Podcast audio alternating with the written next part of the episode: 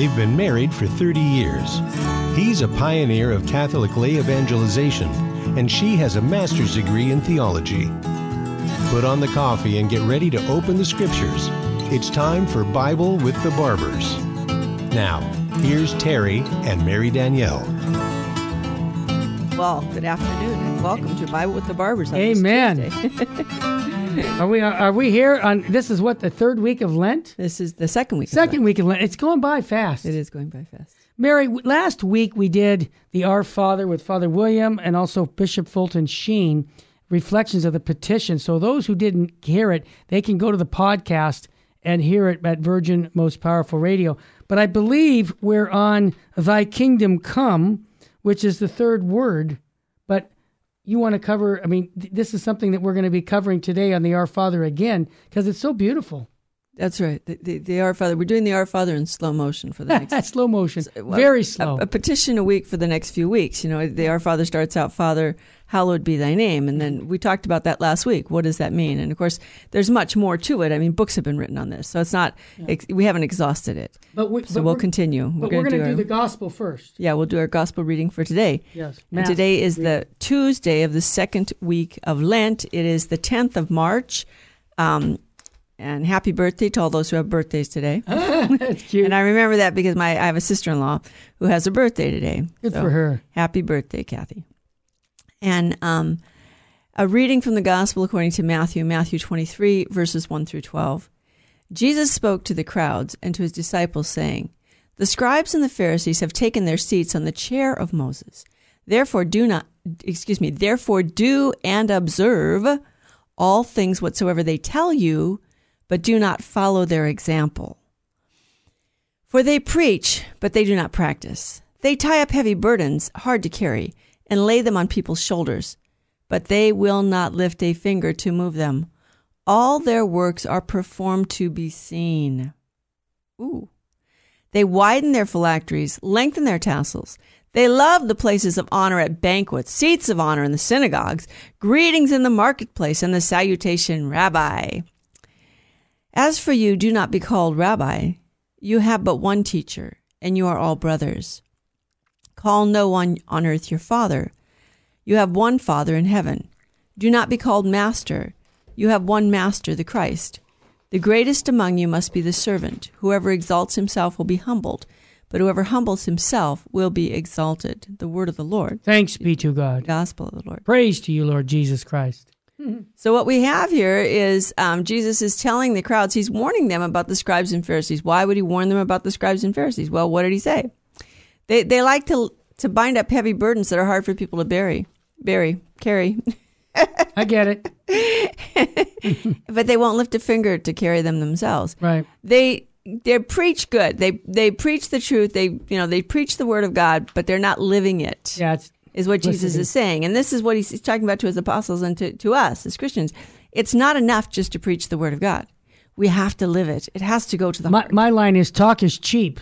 The supply exceeds the demand. There's no demand for that. The, the demand is actions more than words because anybody can say anything, but doing it is another thing.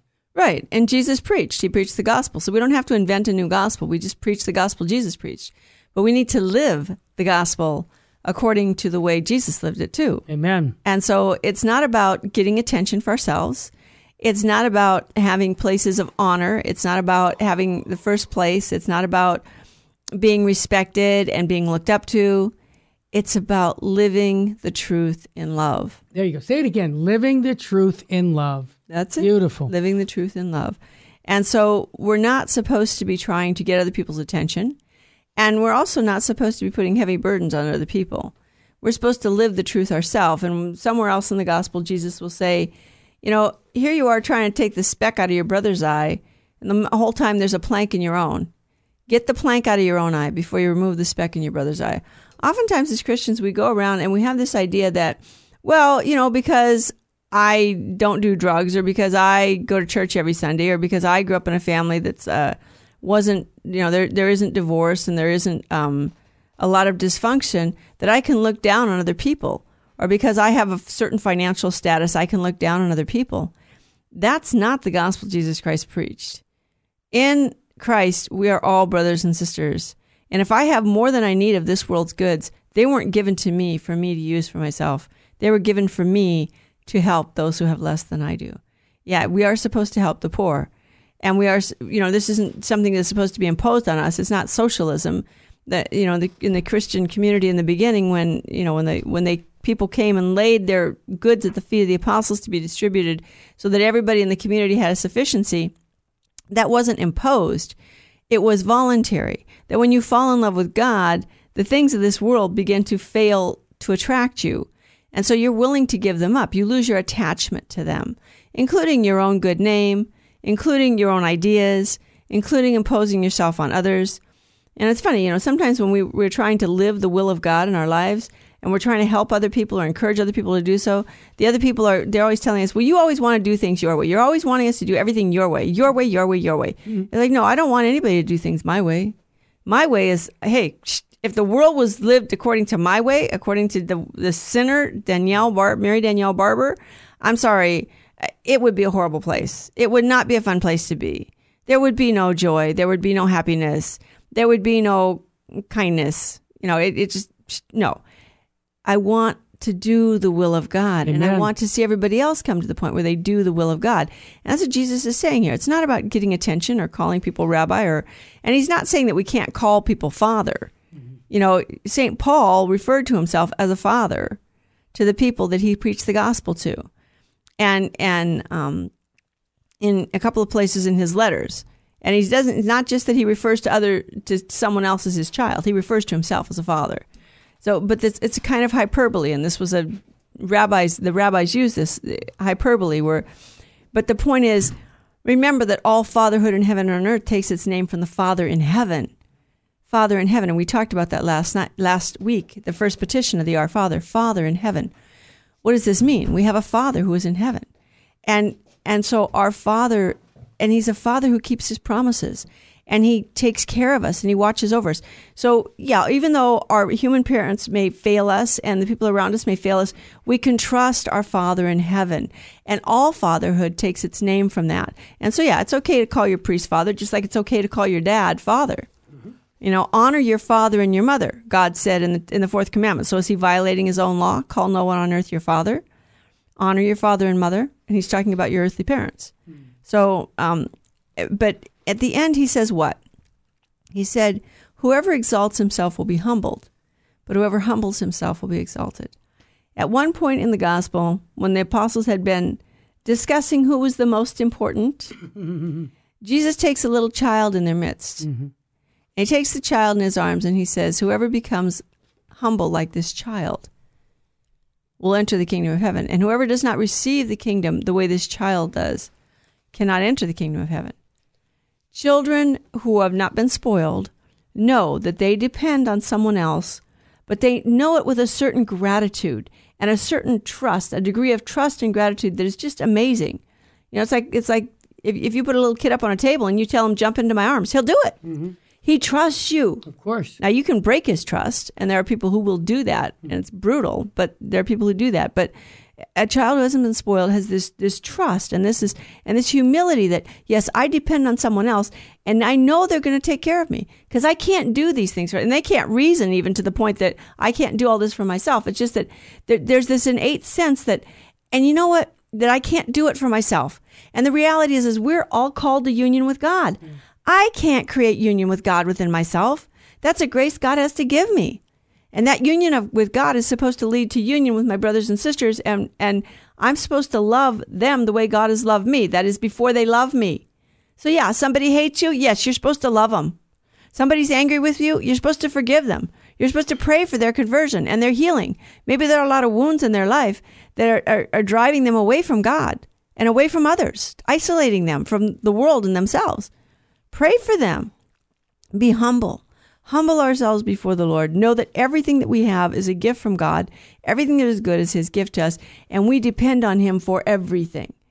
We can't make ourselves saints. We can't give ourselves grace. We can't even give ourselves lives, people. God gives life. Only. God can give life. Mary, when we come back from the break and we talk about the Our Father and you know, woman, behold thy son, John nineteen twenty six. This will be a good opportunity for Lent to think about this because we're going to be going coming into the week that changed the world coming up. And but I want to recommend to people something very special. I hope you and I will be there. It's going to be your normal Bible study time on March 17th. We're going to replace that uh, for a production on Divine Mercy. St. Luke's production presents, and there's tickets available for our listeners if you just call 877 526 2151 or go to vmpr.org under events. You can register there. And another one, Mary Daniel, talk about woundedness. Yeah. We have a Catholic mental health conference coming up with Dr. Louis Sandoval. I know that there are people that have issues with sleep problems, uh, all kinds of depression, attention, drug addiction, alcoholism. This is a conference that is going to be talking about mental illness. And uh, this doctor is fantastic. He was at our spiritual warfare conference.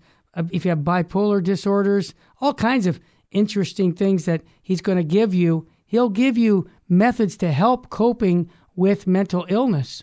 And I want to encourage you, if you have friends or relatives, to call 877 526 2151 to register or go to vmpr.org and go under events because you can register for any of these events online or call 877 526 2151. And there's just many other events that are coming up on Virgin Most Powerful's website that I want you to encourage your friends to come. Mary, when we come back, what are we going to cover? We're going to talk about Thy Kingdom Come. I love it. Thy kingdom come, thy will be done. Here on Virgin Most Powerful Radio, the Bible with the Barbers. Don't turn that dial. We'll be right back. Stay with us.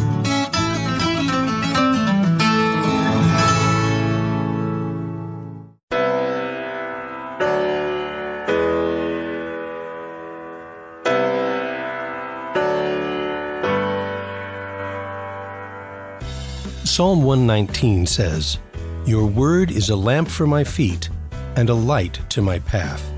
According to St. John Paul II, being a Christian means saying yes to Jesus Christ. It consists in surrendering to the Word of God and relying on it, but also endeavoring to know better and better the profound meaning of this Word.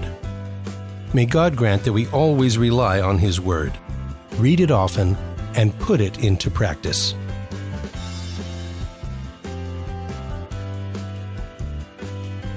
Help the Helpless, a Minnesota St. Paul nonprofit organization chaired by Father of Altier and volunteers, is humbly asking you for your kind support to help the poor and the handicapped children in India and Ecuador. Through financial support from the Help of the Helpless benefactors, the children are provided with clothing, food, education, shelter, and the teachings of the Catholic Church. The mission is to help children thrive and become self sufficient young adults leading productive lives. We also provide aid to poor families in Ecuador with food baskets, medicines, medical assistance, and help with funeral needs for the deceased. The work in India is done by Father Antonio's organization, St. Mary's. In Ecuador, the work is being done by the Servant Sisters of the Home of Mother. You can call us at 877 762 8857. To learn more, please visit our website www.helpthehelpless.org. God bless you.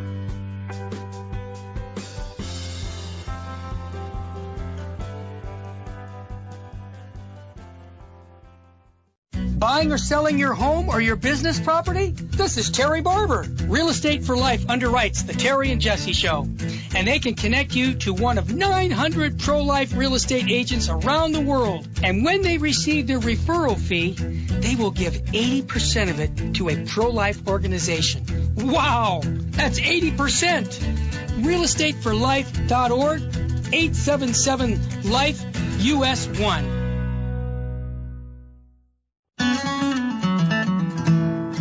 Now back to Bible with the Barbers. If you have a question or comment, call 888 526 2151. Here's Terry and Mary Danielle. Well, welcome to Bible with the Barbers, and we're doing for the next few weeks the, the Our Father in slow motion. we want to take a look at this beautiful prayer. What Jesus, when his apostles asked him how to pray, This is the prayer he taught them. It's the model for all prayer. When we're going to pray, these are the things we should be praying for first. So last week we talked about Father in heaven, hallowed be thy name, hallowing God's name. And now this week we want to talk about thy kingdom come. Can I interrupt you for a minute? Because you made me think of something. Friday, I did an interview with a, a movie star, people that are doing a play on the Passion of Christ.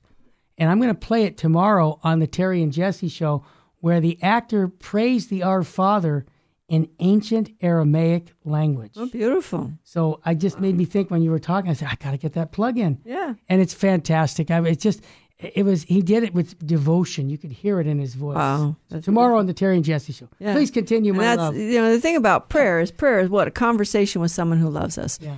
And this is the do we understand this when we go to God in prayer? Are we are we going out of fear? Are we going out of uh, well, just give me, give me, give me? Yeah. You know, do what I want. I demand this. I demand that. Or is it I, I, He loves me and I want to love Him back? Yeah. So, Father in heaven, thy kingdom come. The beauty of God's kingdom, it's the gift of the Father. This kingdom is the gift of the Father. Where is this kingdom inaugurated? The kingdom is inaugurated definitively in the paschal mystery of Jesus Christ, which we celebrate in the Eucharist. The Eucharist, the, the holy sacrifice of the Mass, is the unbloody representation of the entire paschal mystery of Christ, not just his passion, not just his Amen. death on Calvary, but the entire paschal mystery, beginning with the Last Supper and ending with his glorification in heaven. Mary, you got me excited. Every time I hear that about the Mass, it gets me excited. I found that out when I was 14 years old, Yeah. Mary. And you know who taught me that? Archbishop Fulton Sheen. Amen. And then I said, I'm, I'm going to go to daily Mass. But my, my duty can allow me to do it. And so far, in these 50 years, Thank you, God. it's allowed me to do it. Thank you, God. But I think if people really understood the Mass, yes. Do, we, you yeah. know, we, we'd have actually 80% of the Catholics not believing in the real presence, too. That's sad. because they need to be taught. So I was so happy when you said that. Please continue, my Yeah. love. So Christ is present. The, the kingdom of God becomes present within us and in our midst in the Holy Eucharist. Mm-hmm. Yeah. And you can read about that in the Catechism of the Catholic Church, paragraph 2816, Well- 2816. Yep. The, so the kingdom is the object of our hope. What are we hoping for? What is our hope based on? The theological vir- virtue of hope is is based on our getting to heaven, our desire for heaven, for God's kingdom to be realized in us, and that His kingdom definitively, of course, is heaven where God is. Mm-hmm. And what does it say in the Psalms? If I forget you, Jerusalem, Jerusalem represented the kingdom of God here on earth. If I forget you, Jerusalem, may my right hand be forgotten. May my tongue cleave to the roof of my mouth. If I remember you not, if I prize not Jerusalem above all my joys. Do we seek God's kingdom in our life before everything mm. else? Amen. That's what we're supposed to be doing. We're supposed to be seeking His kingdom above everything. Jesus had said, Fear not, little flock, for it is the Father's good pleasure to give you the kingdom. Luke twelve thirty two. So Jesus is inviting us to enter into this kingdom and to receive it from Him as a gift. It's a gift from the Father to bring us into life with Him. When we're in the kingdom with God, we know God as He is and we become like Him. Come, you blessed of my Father, Jesus will say at the last judgment, and inherit the kingdom that was prepared for you from hmm. the foundation of the world. So, this is our hope. And do we esteem this? Do we even give it a thought? You know, we should have such awesome esteem for God's coming, the kingdom of God coming in our midst. And now, it's not going to be fully realized on earth. Sometimes we get the misimpression that, well, Jesus came, and I actually heard people say this, you know, well, Jesus did all the suffering. Why should I have to suffer? Ah, Jesus didn't come to remove human suffering. The suffering is still going to be there. He, he came to fill the suffering with his presence and give it a new meaning. Do you know that all of our suffering, when it becomes united to Christ, has infinite value? amen. Value for freeing us from sin, value from freeing us from our own selfishness and our own will, value for making us like Christ, and value for our brothers and sisters to help them. Mm-hmm. To help them. And what did Jesus say? Whatever you do for the least of my brothers, you do for me. So if I make a sacrifice for someone else, Jesus accepts that as a gift. So, and this is what helps to build the kingdom. Are we willing to do this? Are we willing to esteem his kingdom? Do we really desire his kingdom more than anything else in the whole world? we should have a great esteem for the kingdom of God. And our Lord compares it to a treasure. Remember, Jesus talks about the kingdom of heaven is like a treasure hidden in the field, Yep. or like a pearl of great price. And what did he say about it? The treasure hidden in the field, the man finds it, he goes and sells everything he has to buy that field. The pearl of great price, the man finds it, he goes and sells everything he has to buy that pearl. Are we willing to do this? We will, will we give up everything of this earth in order to gain God's kingdom? You know, we have to think about this. This is real. We should really think about this every day. Look at St. Paul. St. Paul persecuted the church, he said, to the point of death. To the point of death. But once he came to know Christ, what did he say? I consider all things else in comparison mm-hmm. mere dung. Yep. Look at Philippians 3 8. Everything else was dung. You know, but to gain Christ. And this is to gain all I need. To truly gain Christ is to gain all I need. So we have we want his kingdom to grow in us and to grow around us. We want the world to be more more like his kingdom. And how can that be? How can that be? Well, spiritually, the kingdom of God is present in our midst. And you can look at Luke 17, 21, 10, 9, and 11, 20. It was planted in us through God's, through, through, through faith. All right. It, it, it was planted us through the word of God and it germinates through faith. So the good news of the kingdom has been preached. We, we learned that in the gospel. Mm-hmm.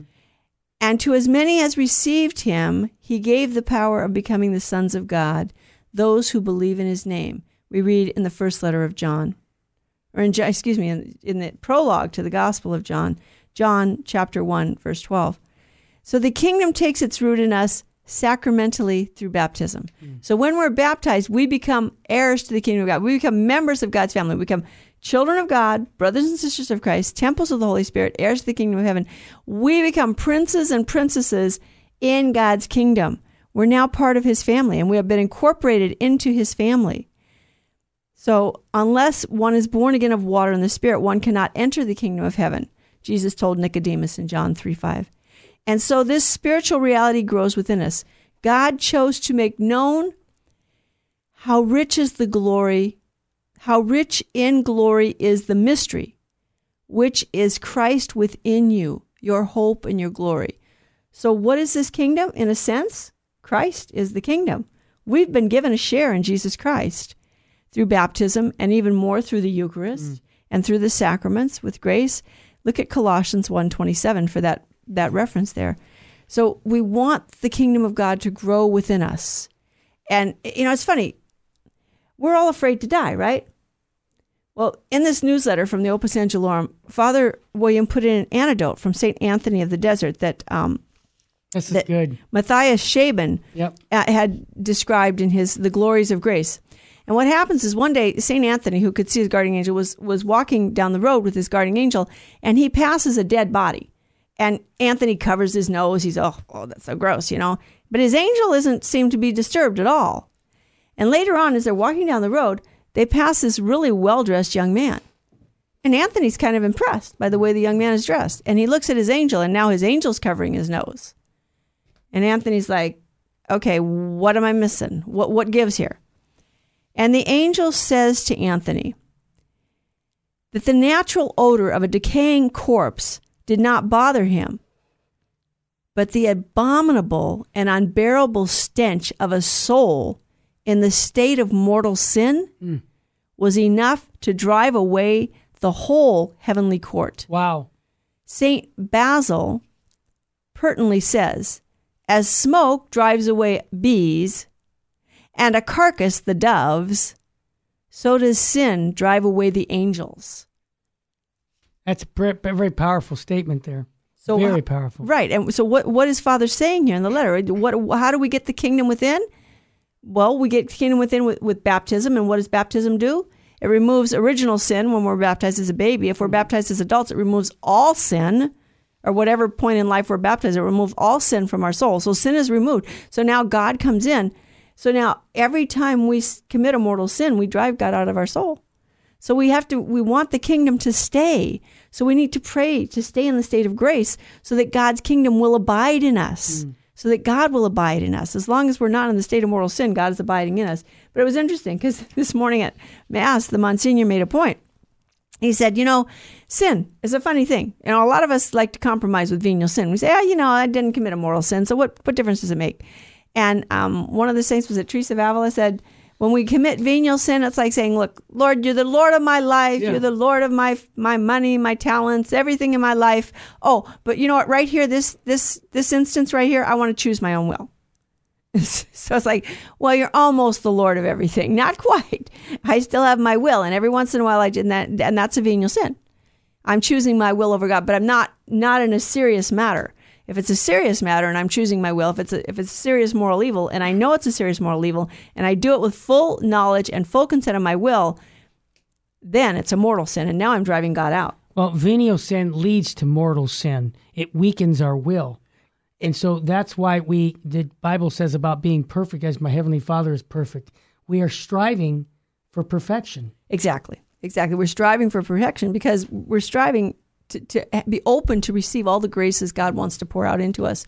And sin interferes with that. And yeah, no no amount of venial sin can ever add up no. to any mortal sin, but it does weaken the the, the will and it, and it darkens the intellect. And if we aren't repentant of our venial sins, when we are tempted to mortal sin, we will find it very easy to fall. We need to guard our hearts against sin. We don't want to to have sin in our life. You know, I want to mention that this newsletter my wife is reading from.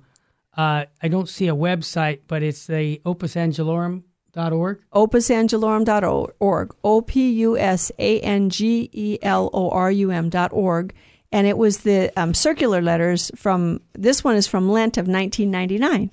I just, just happen to keep that in a file yeah, she so, keeps everything. So I still have it. So um, I, I wanted people to know that they should go to the website because we get our newsletter. I just happen to have the latest newsletter right here for everybody, and if you want to get that Lenten circular letter for to this year, it's not too late to go. Uh, and uh, I want to even mention that uh, if people uh, know that the Opus Angelorum will be here at the Sacred Heart Chapel in early August mm-hmm. for three days, three nights of talks on the work of the holy angels. Right. So I would highly recommend that you connect with that. Later in the show, we're going to actually get some insights from Archbishop Sheen on the Our Father also. Exactly. We have um, so Father talks about this in this this communion with God. We get this foretaste of heaven, and uh, we you know the Scriptures tells us about it. So we want to talk about the foretaste of heaven that Beautiful. we have, and what is the challenge of the kingdom. What is the challenge? Are we up to a challenge? I'm up for a challenge, Mary. Hey, that's you're listening to the Bible with the Barbers on Virgin Most Powerful. Stay with us. We've got more to share on the Lord's Prayer, the Our Father.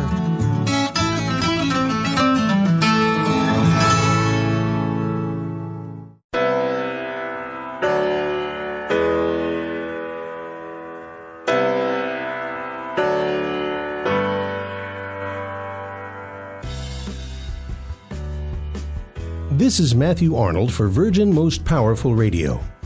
This March, VMPR, in association with the Catholic Resource Center, will be hosting a special conference for the Adoramus Society.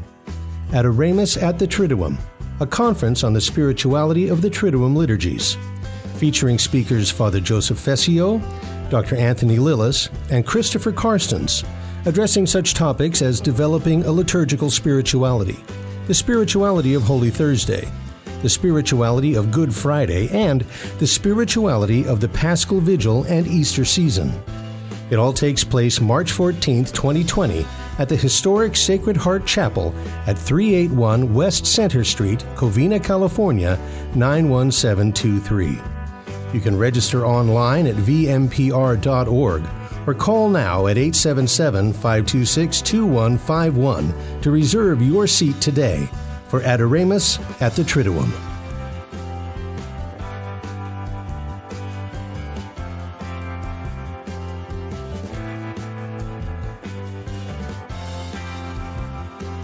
This is Terry Barber. I want to thank you for supporting Virgin Most Powerful Radio. And here's an easy way to support us by going to smile.amazon.com and type in Catholic Resource Center or Virgin Most Powerful Radio. And when you log in your Amazon account and you purchase products, a portion of it will go right back in supporting Virgin Most Powerful Radio. And it doesn't cost you a dime. I want to thank you ahead of time because that supports us year round. May God bless you and your family.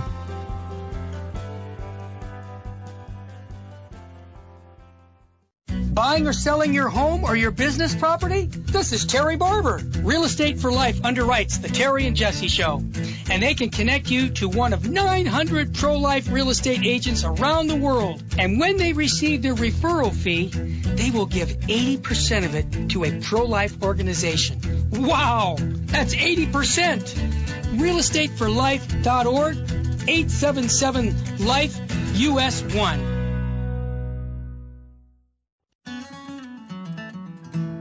This is Jesse Romero. You're listening to Bible with the Barbers on Virgin Most Powerful Radio. Well, thank you, Jesse, for bringing us back here. And we are talking about the Our Father, Thy Kingdom Come. And we know that the, the kingdom is a gift from God. And in the first letter of John, um, John, the first letter of John, chapter 1, verses 3 and following, we read, What we have seen and heard, we announce to you, in order that you may have fellowship with us and that you may have fellowship. And our fellowship is with the Father and with his Son, Jesus Christ. And these things we write to you that you may rejoice and our joy may be made full. So we experience um, this longing for God's kingdom, this fire in our soul for the kingdom of God. And we should ardently pray for it. Well, what is the challenge of the kingdom? I promised you we'd talk about. We're up to a challenge today. Here it comes. We're going to challenge. The, the challenge of the kingdom is what? It demands faith. Without faith, it is impossible to please God. We read in Hebrews eleven six. It also demands virtue and and endurance. Be imitators of those who through patience and faith inherit the promise. We read in Hebrews 6:12. And it demands resolution and labor. Children, how hard it is to enter the kingdom. You know, some people say, "Oh, well, it's easy to get to heaven." No, bro, you know, mm. maybe simple. That is straightforward. You don't have to be a rocket scientist to figure it out. But it, it demands hard work. Okay, it, Jesus Himself said it. How hard it is to enter the kingdom of heaven. Mark ten twenty four. And, and there was something else it demands suffering. Jesus didn't come to eradicate human suffering, he mm. came to fill it with his presence. Through many tribulations we must enter the kingdom of heaven, Acts 14:22 says. And we remember, you know, remember what St. Paul said is through our sufferings we fill up what is lacking in the suffering of Christ for the, for the sake of his body the church. So not everybody's going to get into heaven. Jesus said that. Not everyone who cries, Lord, Lord, will get in. And he also said it's easier for the camel to pass through the needle's eye than for the rich man to enter the kingdom of heaven. And by the way, in Luke, the word that Luke uses for the needle eye, needle, for a needle is a surgeon's needle. Right. So it's not referring to a gate in Jerusalem that was difficult for camels to pass through. He's referring to an absolute impossibility. We can't do it without Christ. Where is that illustrated? Well, remember the young man who comes to Jesus and said, What must I do to be perfect? He was already keeping all the commandments, but he had a lot of possessions. Mm. And Jesus said, Go and sell what you have and give it to the poor and come and follow me. There were three commandments Jesus hadn't mentioned there, by the way. He hadn't mentioned the first three, he had mentioned the ones that referred to your neighbor. So he had to give away everything that he had. So, yeah, it, it demands a suffering, a, a giving up of the things of this world. world. It demands that we be poor in spirit. How has not God chosen the poor of this world to be rich in faith and heirs of the kingdom? The letter of James says in chapter 2 5. You know, it's funny how people look down on the poor. And, and they say, well, poor people are poor just because they're lazy. You know, that's not true. It's not true at all. And eh, when God blesses us with material things, He's done that so that we can share those with those who don't have enough. Well, you know, it's funny. One of the things that, you know, the poor in spirit will inherit the kingdom of heaven. Well, who else will inherit? The obedient. What did Jesus teach us? What was his example? He said, I did not come to do my own will. I came to do the will of my Father. So it's not everyone who cries, Lord, Lord, that will enter the kingdom of heaven, but the one who does the will of my Father. So and it also belongs to the persecuted. That was in Matthew 5:10. Blessed are those who suffer persecution for the sake of the of justice. It belongs to the simple and the humble of heart. Unless you are converted and become like little children, you will not enter the kingdom of heaven. Matthew 18:3. And now the big one, right? The repentant. What did I say? What was that word? Oh. We have to say we're sorry for our sins? Repent. The first word of the gospel is repent and believe the good news. Lord, remember me when you come into your kingdom, the, the thief says to Jesus on the cross. But remember something. And before he said, Lord, remember me, what does he do? He confesses his sin. He says to the other thief who's still ridiculing Jesus, you know, the, the good, the good thief had ridiculed Jesus at first, and finally he recognizes that there's something really different about this man. And, and so then he finally says, I'm only paying the price for the crimes that I committed. Mm-hmm. This man has done no wrong. So he confesses his own sins, confesses Jesus' innocence. He's repentant. And then he says, Lord, remember me. So repent of your sins. And Jesus gave him paradise that day. So we want, you know, we have to be pure. We need to ask the Lord to be pure in soul so that we can desire. If our souls are not pure, we're not going to want the kingdom to come. That's true. Because nothing unclean can enter into the kingdom. And we're not going to be attracted by it. Because we're not going to be attracted we're not going to be attracted by being poor in spirit, obedient, or being persecuted, or being simple, or humble, or repentant, if we're not pure in heart. And so, um, you know, it's interesting because repentance has been we've been told by the saints is the back door, as it were, to to, to heaven, and and and they mean by that that you know if you're if you're on your way to heaven and you've gained a lot of virtue and a lot of merit and you commit a single mortal sin, you lose everything. You lose all your merit, you learn all, all the virtues that you've gained, everything, boom, you're done. So you confess your sin. Where are you restored? Are you restored? Do you have to start all over from the beginning now and, and just begin all over again? Um, are you restored to the place you were when you fell? Or is it possible that you could be beyond that? And St. Thomas Aquinas teaches us, and remember when I when you quote the saints, the saints base their teachings on the teachings of the church and on the gospels and on the you know what scripture teaches. It's there in scripture. The saint saint thomas said it depends on the purity and the and the intensity of your contrition. So pray for a pure contrition and an intense contrition for your sins so that god's kingdom can really be established. Each one of us can be established in us. We want to pray for that purity and intensity of contrition so that the, the kingdom will be established in us we want God's kingdom to be established in us. You know, it, it's funny. It's not, people talk about social sin. Mm-hmm. Social sin is just, it's a collection of, of a lot of people's sins, right? It's when, it's when a society as a whole, when individuals within a society are no longer willing to take responsibility for their own individual actions and they're, they're willing to just let the state take over and blame everything on the state. No, we each need to take responsibility. It's not the state's responsibility to take care of the poor. It's the individual responsibility. Does that mean I have to take care of every beggar I run into? No. But I need to do what I can for those that I can do something for. So we want to remember that there's a challenge for the kingdom of heaven. And we can meet that challenge and we can grow in God's grace and mercy. So God's kingdom is ours for the asking. Are we asking for it? Do we desire it? Are we longing for it? Excuse me. So we ask the Holy Spirit to be active in us. The Holy Spirit came to complete the work of Jesus, as it were. And the Holy Spirit um, is the soul of the church. Okay, and the church is the mystical body of Christ. And the church, by the way, is the kingdom of God on earth. There was a saying at one point, um, I believe at the turn of the 20th century, there was a Catholic priest who had lost his faith, and he made some comment about, well, Jesus preached the kingdom and we got the church. Well, no, actually, the kingdom of God on earth is the church. So the church is the kingdom of God on earth, and the Holy Spirit is the spirit. He's the the soul of the church. And so St. Gregory of Nyssa tells us thy Holy Spirit come to us and cleanse us.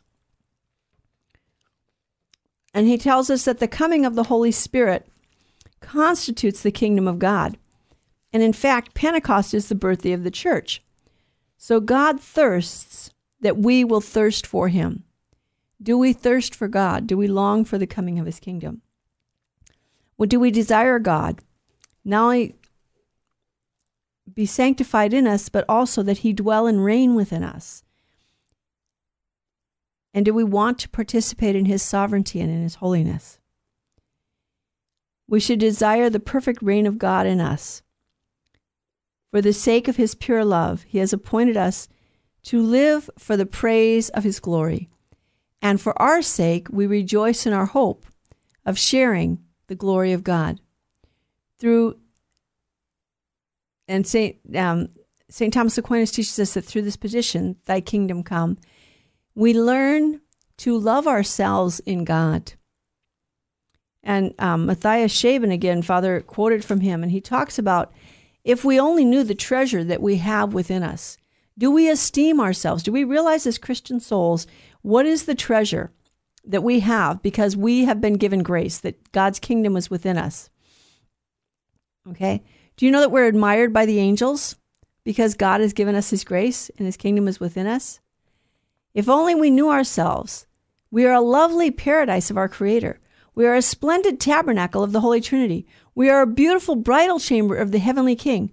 If we only knew ourselves, we are a golden ark of the covenant, not of the old, but of the new covenant, an altar of divine majesty, treasury of the gifts of the Holy Spirit, temple of the living God. If we only knew ourselves, throne of divinity, broad heaven in which glitters resplendently not material stars, but the Trinity, Father, Son, and Holy Spirit, God Himself. Oh, if we only knew ourselves, how highly we would prize ourselves, not for that which we are in of ourselves, but rather on account of the dignity that the grace brings to us, the grace that God has given us in His in, in the sacraments how we would hold ourselves in grace and honor and guard ourselves against its loss.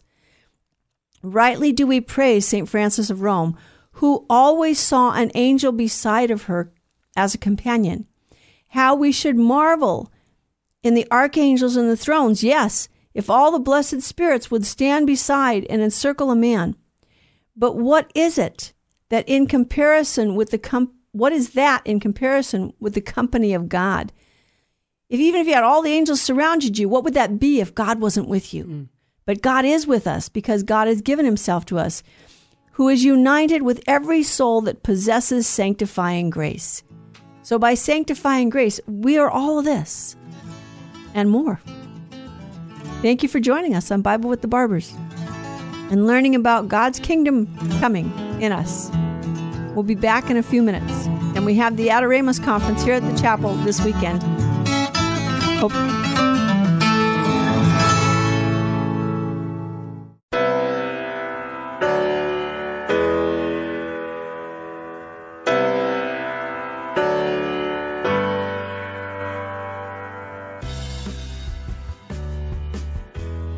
Help the Helpless, a Minnesota St. Paul nonprofit organization chaired by Father of Tear and volunteers, is humbly asking you for your kind support to help the poor and the handicapped children in India and Ecuador.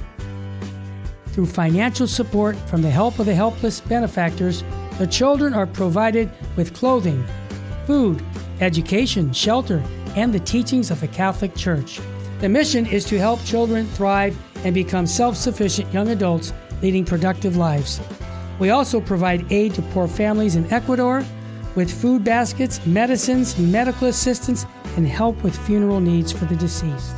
The work in India is done by Father Antonio's organization, St. Mary's. In Ecuador, the work is being done by the servant sisters of the Home of Mother. How does the baby you can call us at 877 762 8857. How did the baby get in there? Wow, a pregnancy can sure generate a lot of questions. But what's important is that a baby is a baby, inside and out of the womb, not just after birth, but nine months before. At conception. That's right, every baby is a miracle. Hello, my name is Marianne Kuharski. I'm the director of Pro Life Across America. If you know someone who is pregnant or in need of alternatives or assistance, or would like to support the work of Pro Life Across America, please visit our website at prolifeacrossamerica.org, or better yet, simply dial pound 250 on your cell phone and say the keyword pro life. Pro Life Across America is non political and totally educational. A baby's heart is beating 18 days from conception.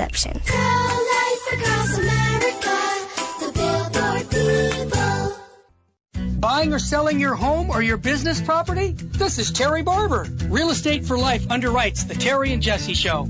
And they can connect you to one of 900 pro life real estate agents around the world. And when they receive their referral fee, they will give 80% of it to a pro life organization. Wow! That's 80%! realestateforlife.org 877 Life US 1.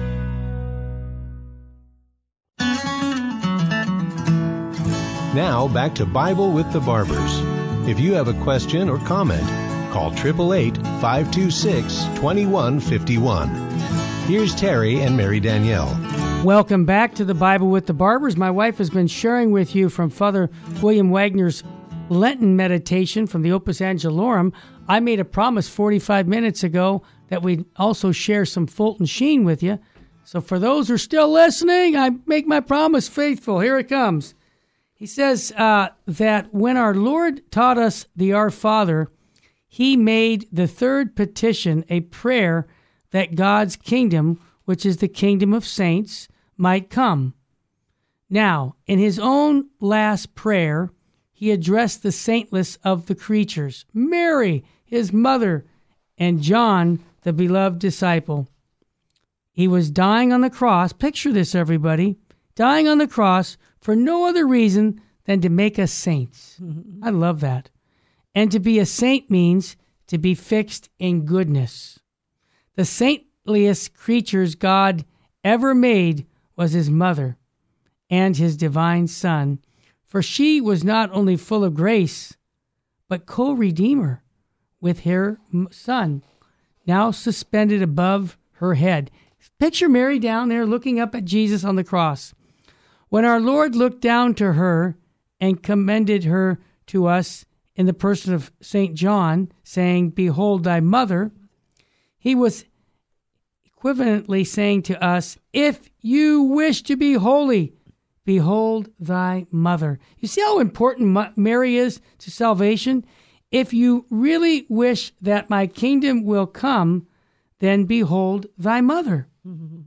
If you will to be rooted in goodness and be perfect, at my Mary, Mary, you were just talking about being perfect as your heavenly Father is perfect, then behold thy mother. Mary's inseparable with Christ. Beautiful Mary. Yep. Our Lord made no exceptions. His mother was given to all, mm-hmm. to those who sin, to those who mourn, to those who suffer. Here's what Bishop Sheen says Are you a sinner? Yes, I'm a sinner. then go to Mary. Go to Mary. For she knows something of the bitterness of your soul. Mary knows what it is for a soul to be without Jesus during the three day loss. She merited to become the refuge of sinners. You know, we have that title, Mary, Refuge of Sinners. Right. Right. She was meriting the honor anew at this very moment. She would never have been given to sinners had there been not a crucifixion. Isn't that beautiful? Yeah, amen. There would have not been a crucifixion without sin. And there would have never been sin without a sinner. And where sinners are, there are we. Mary, therefore, owes the dignity of her title to us as sinners. Isn't that a great meditation, everyone? Are you a sinner? Yes. Then hear her merciful Son lift you from the despair with these words Behold thy mother. Here comes the last paragraph or two. Here comes. Behold your mother. Oh my gosh. Are you a sinner? Have you lost a sweet child, a kind father, a loving mother? Absolutely. Then you have lost only part of what you had. But Mary lost everything for she lost God. To you who mourn, behold thy mother. Very consoling words. Last paragraph, everybody. In these moments of unbound grief, when you are oppressed by your sins, dripping tears from a wounded or broken heart, when you are sick, or when you have the hunger after what you have not, when holiness seems such a distant goal, and heaven so far away, then say to Mary, Remember, Jesus said to thee concerning me, as wicked as I am, woman, behold thy son. All right, you got Bishop Sheen's meditation. Back to you, Mary. Beautiful, beautiful, beautiful. It's a, He's powerful. Beautiful Mary. And and of course she is the exemplar of the kingdom coming, isn't she? She's yes, she- yes. She was she is the ark of the, The new Ark covenant. of the New Covenant. That's where I she, going. she is the one who says yes to God, let it be done to me, Mm-hmm. and so makes it possible for the kingdom to come. Without Mary, there is no Jesus. We used to have our T-shirt, "No Mary, No Jesus." You know, no K N O W. Right. And, and that's why I'd like to share that with our Protestant brothers because they're missing the fullness of the gospel when you don't have Mary. Right. Mary is that, and she is, you know, she's she's the one who who shows us how that how that living union with God, to do the will of God, to allow God to work in and through us to accomplish His purpose, even in the midst of suffering. And yes, Mm-hmm. she suffered.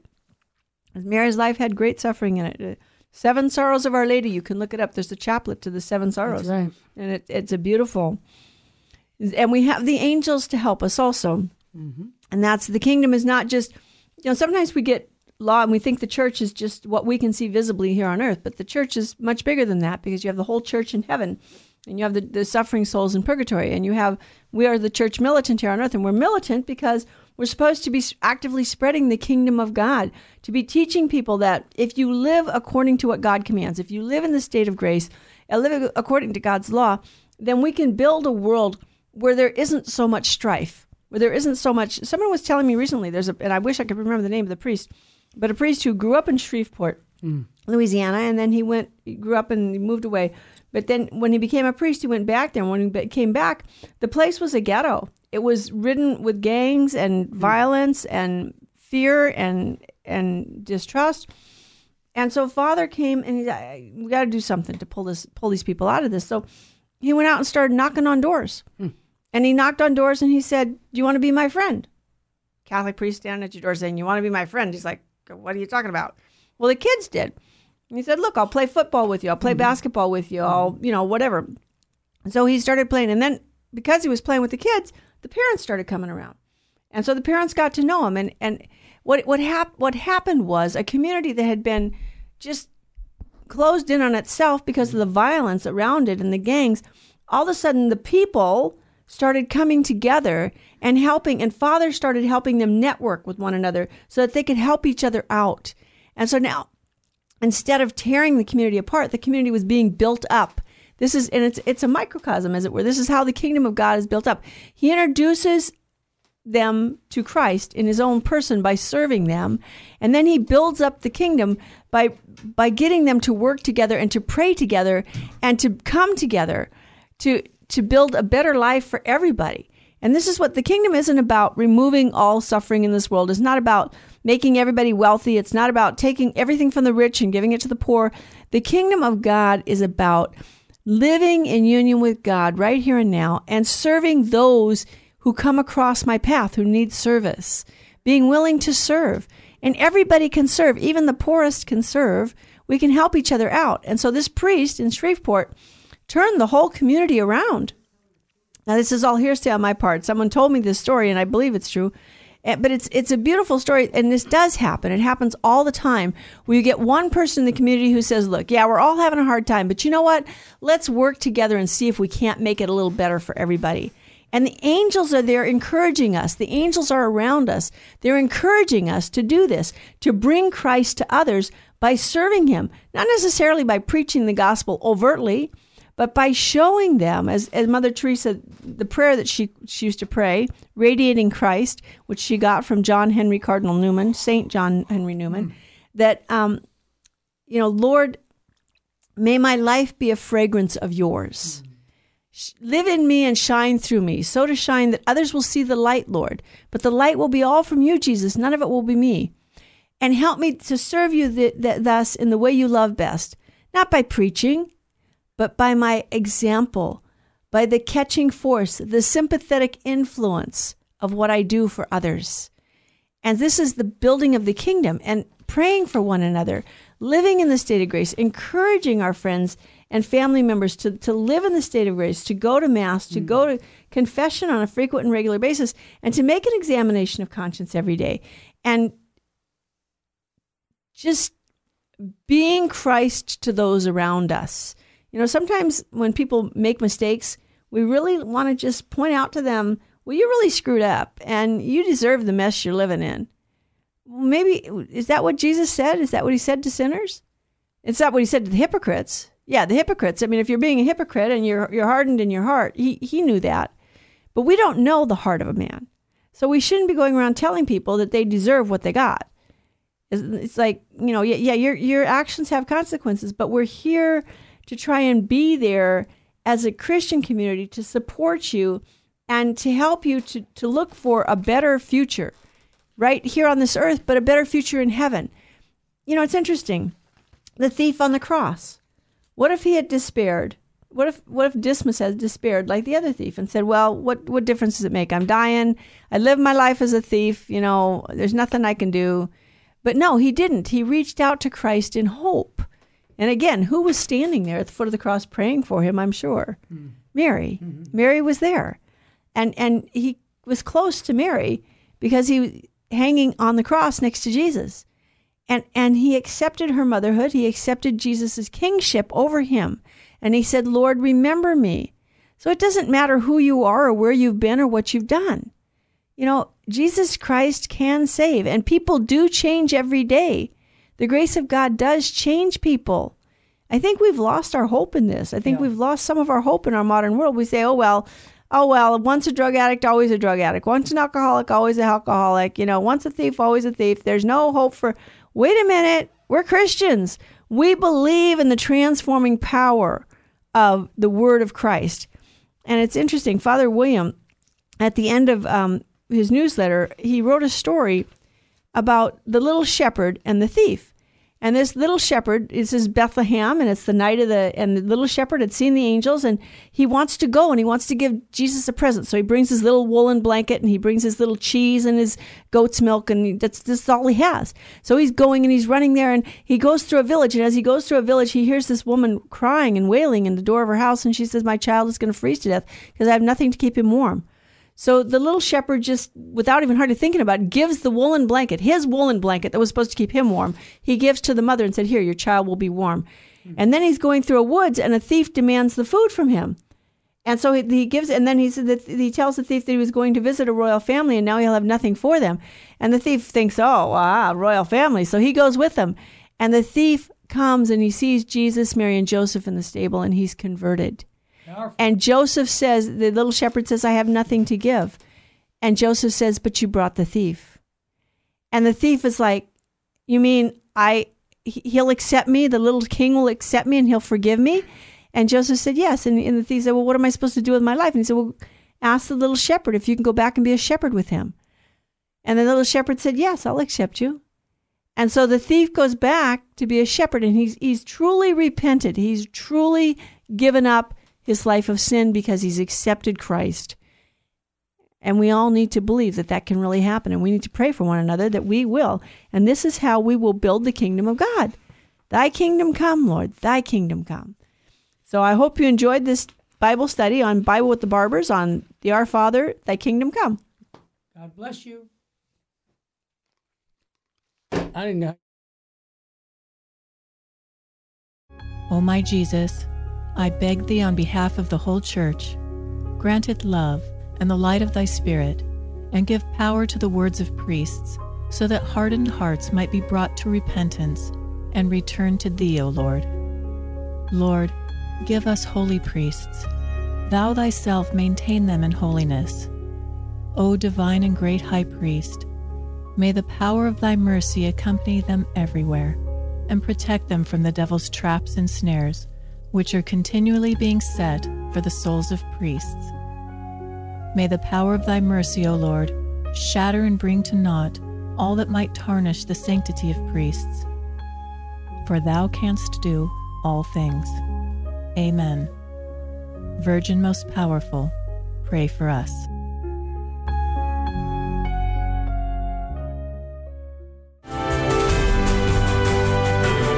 Virgin Most Powerful Radio, sharing the gospel with clarity and charity.